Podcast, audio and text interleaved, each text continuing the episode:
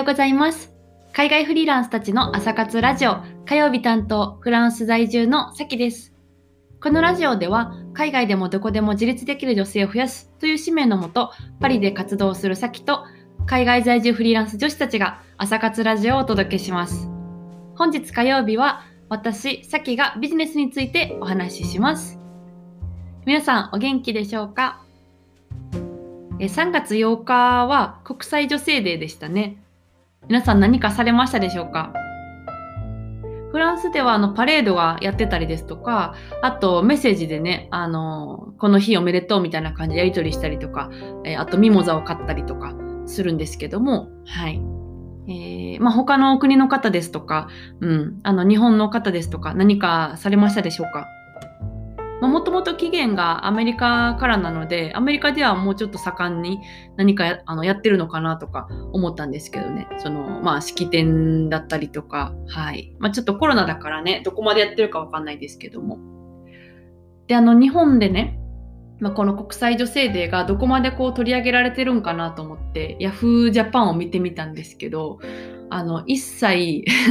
この、あの、国際女性デーの文字がなくて、ちょっと、悲しくなりました。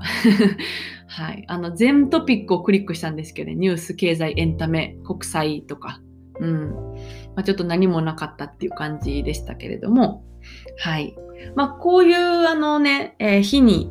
ちなんで、今日は女性がビジネスをするということについてお話ししたいなと思います。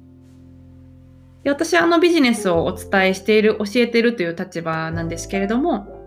まあ女性がビジネスをするっていうことは、まああの自立につながるんですよね。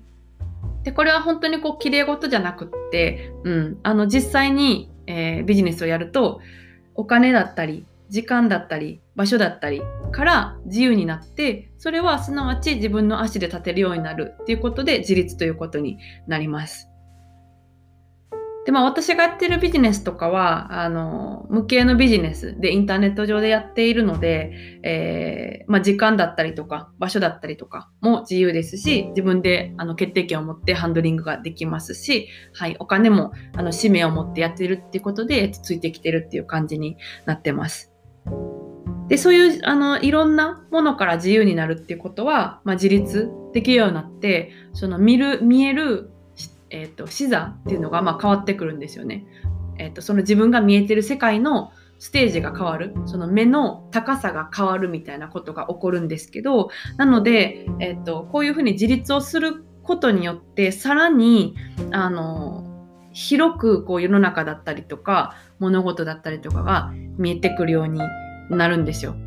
それはあのじ、えっと自分の過去と比べて、えっとビジネスをやっていろんなことを学んで成長するっていうことで、うん、もう見えてくるあの視界の幅が大幅に広がったなと。うん、でその高さもね、えっと、地面からそのまま、えっと、見てたっていうものが本当に何段かあの階段を上がって見てるようなこう視界の広さになったような感覚なんですけども、はい。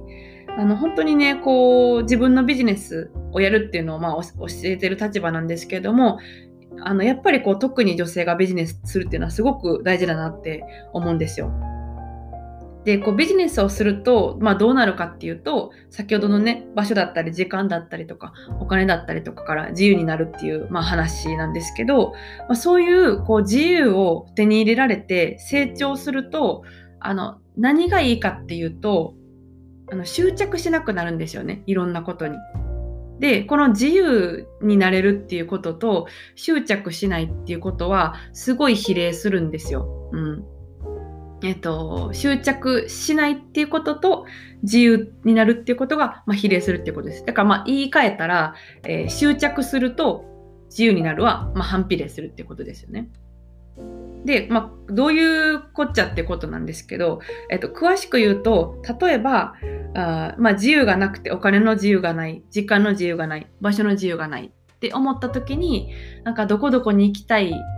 し何か買いたいと思ってるけど自分はあのビジネスやってなくてお金を稼いでないからなんか家族にお伺いを立てないといけないとかね。なんかお金の自由がないとか。そうなるとあのまあ例えばなんですけど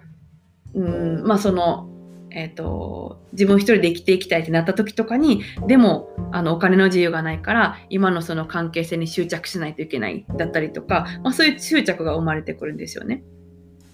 で、あの、場所の自由っていうのもあって、で、あの、その場所でやらないといけないっていう、うん、ことをやっていると、やっぱりその場所に執着するようになってきてしまうんですよね。それがもしあの好きでやってるんだったらいいんですけど、そこしかできないって思